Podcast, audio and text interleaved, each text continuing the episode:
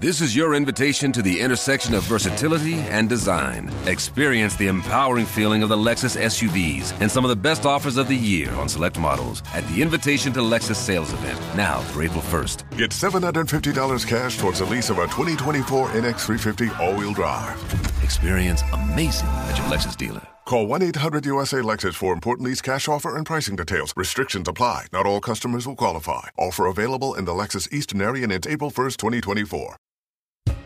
Die Aktivisten haben immer versucht, Lützerath zu halten. Die haben ganz klar die Meinung, wenn Lützerath fällt, dann fällt auch das große 1,5 Grad Ziel Klimaerwärmung. Die sind nach wie vor davon überzeugt, dass Lützerath allein aus äh, Erkenntnissen von mehreren Studien zu halten gewesen wäre und glauben, dass Lützerath nur fällt, damit die Konzerninteressen von RWE gewahrt werden. Bereits 2030, acht Jahre früher als geplant, wird RWE im Rheinischen Revier aus der Braunkohle aussteigen. Fest steht auch, der Ort Lützerath muss den Baggern weichen. Rheinische Post Aufwacher.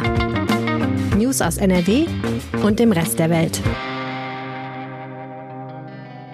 Mit Joel Marchese, schön, dass ihr dabei seid. Wir sprechen heute außerdem noch über die Muezzinrufe, denn schon bald könnte der Ruf zum Freitagsgebet aus Lautsprechern aus der Kölner Zentralmoschee kommen. Und ich habe die Ergebnisse der gestrigen Ministerpräsidentenkonferenz für euch. Um 20 nach 9 traten sie vor die Presse. Bundeskanzler Olaf Scholz und Niedersachsens Ministerpräsident Stefan Weil, beide von der SPD und NRW-Ministerpräsident Henrik Wüst von der CDU. Seit halb fünf hatten die 16 Länderchefinnen und Chefs mit der Bundesregierung getagt. Es ging um viel Geld für Entlastungspakete in der Energiekrise, für den Ausbau von Bus und Bahn, für die Versorgung von ukrainischen Flüchtlingen. Deutlich wurde anschließend, für konkrete Ergebnisse hat es nicht gereicht. Klar ist, der Bund wird 250 Milliarden Euro locker machen, das meiste davon für die Strompreisbremse und den Gaspreisdeckel. Also dafür, dass die hohen Energiepreise abgefedert werden. Was wir als Verbraucher am Ende für Gas und Strom noch zahlen werden müssen, das ist aber weiterhin unklar. Denn dazu muss die Gaspreiskommission erst noch Ergebnisse liefern. In etwa 14 Tagen wollen die Ministerpräsidenten dazu dazu erneut mit der Bundesregierung tagen.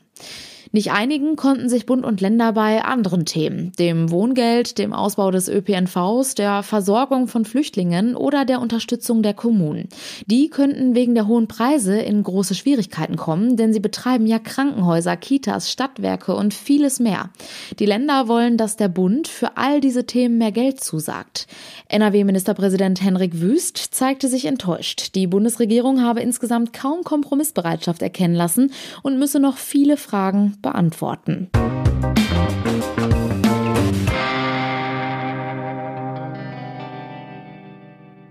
Es wird einen vorzeitigen Kohleausstieg bei uns in NRW geben. Um genau zu sein, ganze acht Jahre früher als geplant. Der Energiekonzern RWE will den Kohleausstieg im Rheinischen Revier auf das Jahr 2030 vorziehen. Darauf haben sich auch der Bund und das Land NRW verständigt. Mit Blick auf die aktuellen Klimaziele eigentlich eine erfreuliche Nachricht. Allerdings bedeutet das nun das sichere Aus des Dorfes Lützerath bei Erkelenz. Denn dieser Ort muss noch den Braunkohlebaggern weichen. Über diese Entscheidungen spreche ich jetzt mit unserer landespolitischen Korrespondentin Sina Zerfeld und Christos Pasvantis. Er ist Leiter unserer Erkelenzer Lokalredaktion. Hallo zusammen. Hallo. Guten Tag. Gestern fiel also die Entscheidung über das weitere Vorgehen, über den Kohleabbau im Rheinischen Revier. Sina, wie kam es jetzt zu dieser Entscheidung? Naja, darüber ist lange verhandelt worden.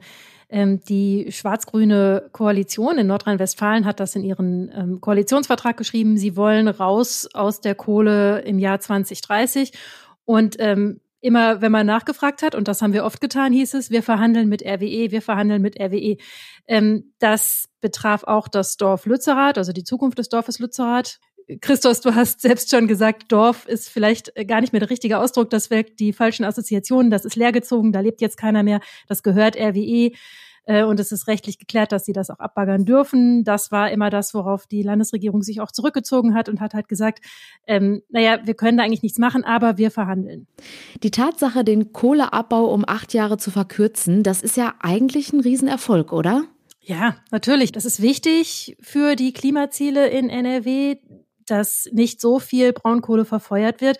das muss man mal festhalten. Natürlich ist das ein Erfolg. Du hast gestern auch mit NRW-Klimaschutzministerin Mona Neubauer von den Grünen gesprochen. Auch sie hält das Abbaggern der Siedlung Lützerath im Rheinischen Revier für unvermeidbar. War das zu erwarten?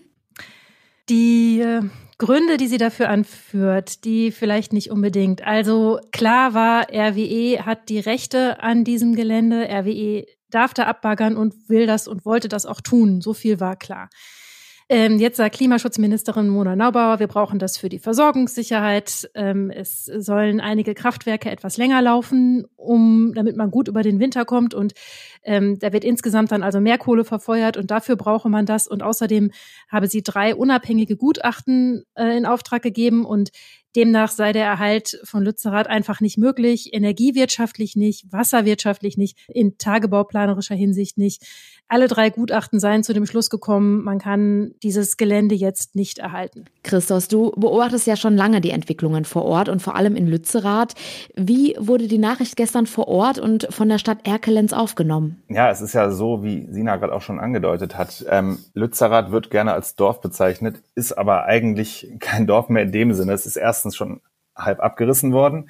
Das hatte RWE schon zu Beginn 21 gemacht. Ähm, und dort wohnt auch kein echter Lützerater mehr. Der letzte echte Lützerater ähm, Landwirt Eckhard Holkamp ist äh, mittlerweile ausgezogen, sodass das Dorf eigentlich nur von Aktivisten äh, behaust wird.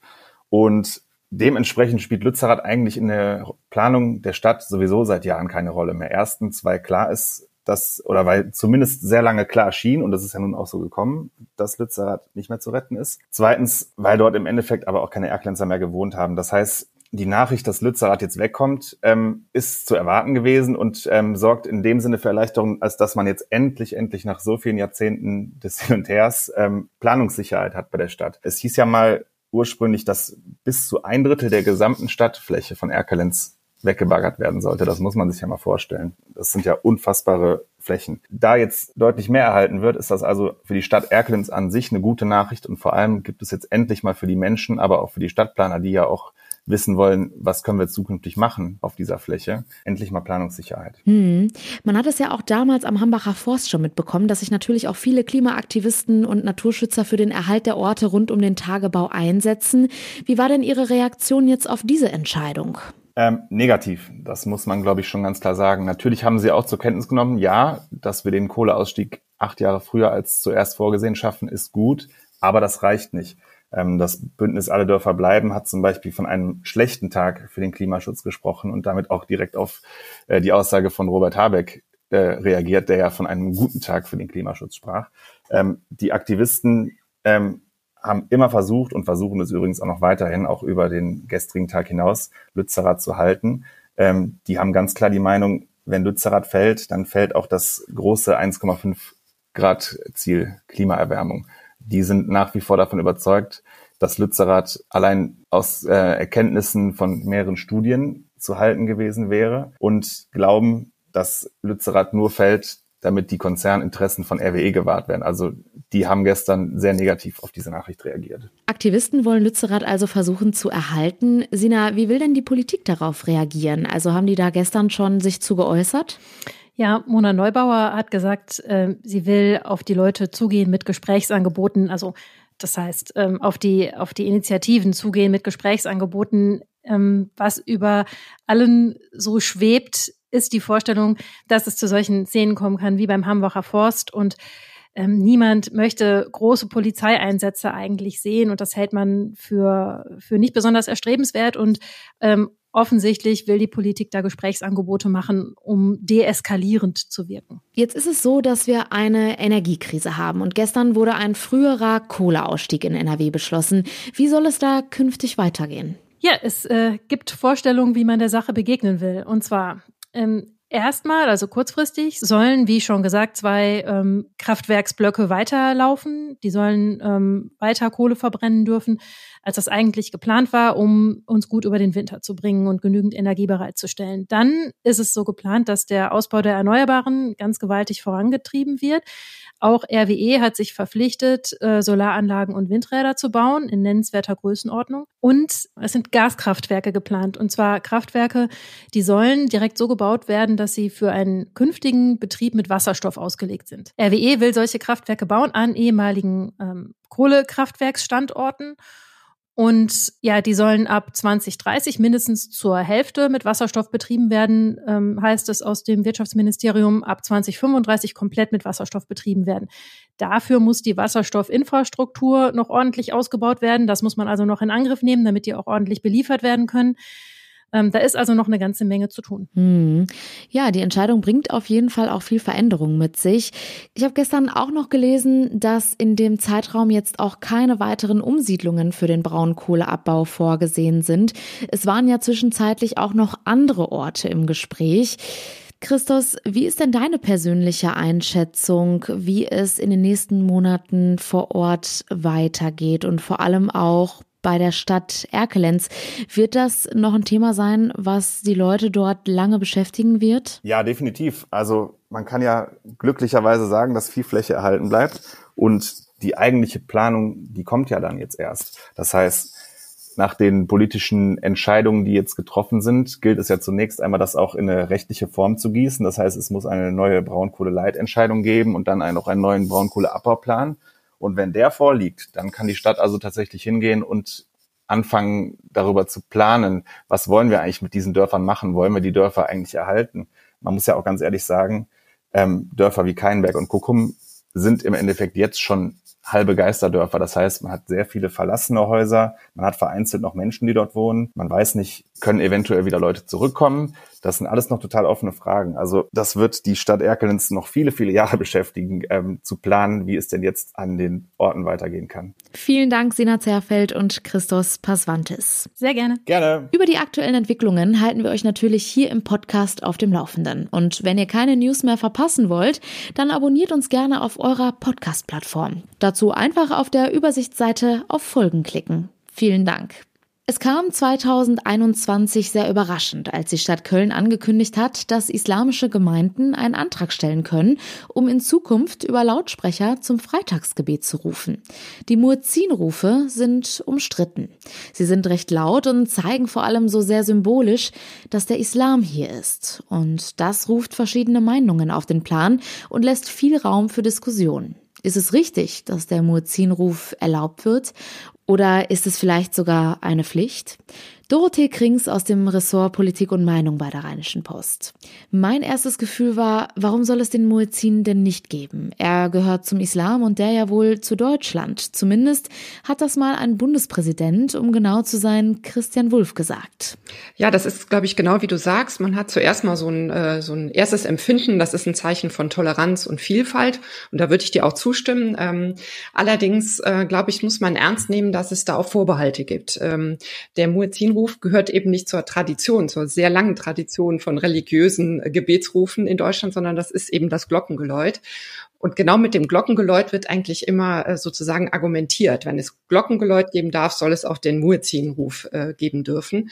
Und ich finde, da sind zwei Dinge nebeneinander gestellt, die eben nicht ganz gleichwertig sind. Und über diese Unterschiede, finde ich, muss man diskutieren und dann kann man zu einem Schluss kommen. Nun könnte es sein, dass es den Muezzinruf in zwei Wochen zum ersten Mal gibt, in der Zentralmoschee in Ehrenfeld. Sind die Kölner einfach gedanklich weiter oder haben die sich über die Frage, die wir uns hier gerade stellen, keine Gedanken gemacht? Aus meiner Sicht ist man da einfach mal vorgeprescht, ohne diese ganzen Bedenken ernst zu nehmen. Und das ist auch mein Hauptkritikpunkt, weil jetzt, glaube ich, gerade die Skeptiker einfach so eine Entscheidung von den Kopf gesetzt bekommen und damit leben müssen. Und das betrifft ja nun mal, so ein Ruf äh, ist überall zu hören, das betrifft eben den Alltag von allen Menschen. Und darum finde ich das eben so sehr äh, bedenklich, wenn man das nicht vorher ordentlich durchdiskutiert. Ne? Also die Stadt äh, sieht das als Zeichen von Vielfalt, hat sozusagen vor einem Jahr schon angekündigt, Gemeinden, die möchten, sollen Anträge stellen und die werden geprüft. Und das ist dann vor allen Dingen sozusagen eine Umweltprüfung, ob das nämlich zu laut ist oder nicht. Ähm, aber was nicht geprüft ist, ist, äh, wer da zum Beispiel die Anträge stellt. Das kann auch in dem Rahmen dann natürlich keine Rolle mehr spielen. Aber so kommt es jetzt dazu, dass der eher türkeinahe Verband, der DITIB, der erste ist, ähm, der jetzt wahrscheinlich die Erlaubnis bekommt. So ist es angekündigt. Ähm, und daran kann man sehen, dass es dann eben schon die Frage ist, ist das wirklich ähm, nur ein Zeichen sozusagen zum Gebet zu kommen oder steckt dahinter auch so ein politisch verstandener Islam? Auch so kann das dann ja ähm, ausgedeutet werden. Nun gab es auch kritische Stimmen im vergangenen Jahr zum Beispiel von Ministerpräsident Wüst, der da skeptisch ist. Jetzt kurz vor der Einführung gibt es sicherlich auch Kritik, oder? Ja, auch jetzt gibt es äh, skeptische Stimmen. Also ich habe zum Beispiel gesprochen mit Ahmad Mansour. Das ist ähm, ein Mensch, äh, der sozusagen in allen Religionen äh, sich gut auskennt und darum finde ich immer ein sehr gutes ähm, ähm, Urteil in solchen äh, Dingen hat. Ähm, und der hat auch gesagt, also man muss vorsichtig damit sein, einfach zu sagen, das ist alles das gleiche Glockengeläut und Muezzin-Ruf und so. Das werfen wir alles in einen Topf und dann ähm, werden einfach Fakten geschaffen. Äh, da hat er sehr vorgewarnt und hat gesagt, gerade in Europa müssen wir erst erstmal Grundsatzfragen stellen. Wir müssen diese Frage diskutieren. Ähm, ist der äh, Islam in ganz Europa gleichberechtigt äh, zu den christlichen Religionen? Wie sieht's aus mit der Tradition? Leitet man aus Tradition dann eben doch andere Rechte ab oder nicht? Er hat da gar keine Antwort drauf gegeben. Er hat nur gesagt, erst diese Grundsatzfragen diskutieren. Die betreffen dann auch so Dinge wie Ramadan, überhaupt ähm, islamische Feiertage sollten die einen anderen Widerhall finden, ne? dann auch im deutschen Alltag. Diese konkreten Fragen sollten wir aber erst entscheiden, wenn die Grundsatzfrage ähm, geklärt ist oder wenigstens öffentlich ordentlich durchdiskutiert ist weil seine Skepsis oder sein Hauptpunkt ist, wir spielen ansonsten auch rechten Kräften in die Karten, weil die jetzt sagen können, äh, seht her, Köln entscheidet sowas einfach, ihr seid gar nicht gefragt worden und jetzt lebt damit. Und das ist ähm, eben eine Argumentationskette, die jetzt leider offen ist. Vielen Dank, Dorothee Krings. Bitteschön. Und das sind unsere Kurznachrichten. Erstmals seit einem halben Jahr ist in NRW wieder die Geflügelpest aufgetreten. Wie das Landwirtschaftsministerium in Düsseldorf mitteilte, war eine kleine Hobbyhaltung in Bottrop betroffen. Dort wurde wurde nach der Diagnose der Bestand mit 120 Enten, Gänsen und Hühnern getötet und entsorgt. Um den Ausbruchsbetrieb wurde eine Sperrzone eingerichtet, in der Geflügel nicht transportiert werden darf. Alle erforderlichen Schritte zur Eindämmung seien bereits am vergangenen Wochenende eingeleitet worden, erklärte das Ministerium. Mit einer Lesung des Erfolgsautors Ferdinand von Schirach startet heute in Köln die Lit Cologne Spezial. Das Literaturfestival stellt die Buchhighlights des Herbstes vor. Neben der Präsentation Präsentation von herausragenden literarischen Titeln legt das Programm nach Angaben der Veranstalter in diesem Jahr einen Fokus auf Sachthemen und Diskussionen der Gegenwart. Zum Schluss schauen wir noch einmal kurz aufs Wetter. Es bleibt trocken, hin und wieder kommt auch mal die Sonne raus. Die Temperaturen liegen heute zwischen milden 19 und 23 Grad. Und das war der Aufwacher vom 5. Oktober. Habt einen schönen Tag. Ciao. Mehr Nachrichten aus NRW gibt's jederzeit auf RP Online. rp-online.de